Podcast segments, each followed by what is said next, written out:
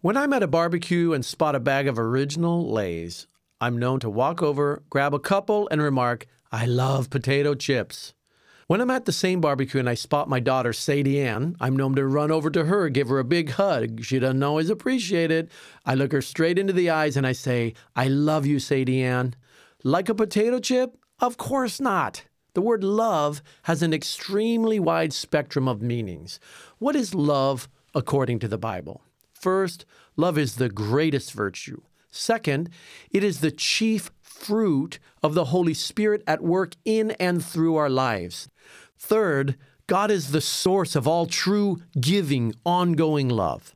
God's love for us is fully expressed by giving His Son, Jesus Christ. God's love also is fully expressed by adopting us as His children.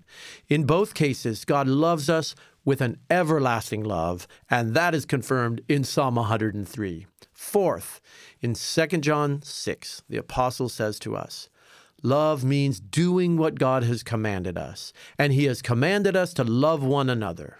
Love, then, is what motivates us to bless others in ways that matter here and now and for eternity. This is Andrew Palau.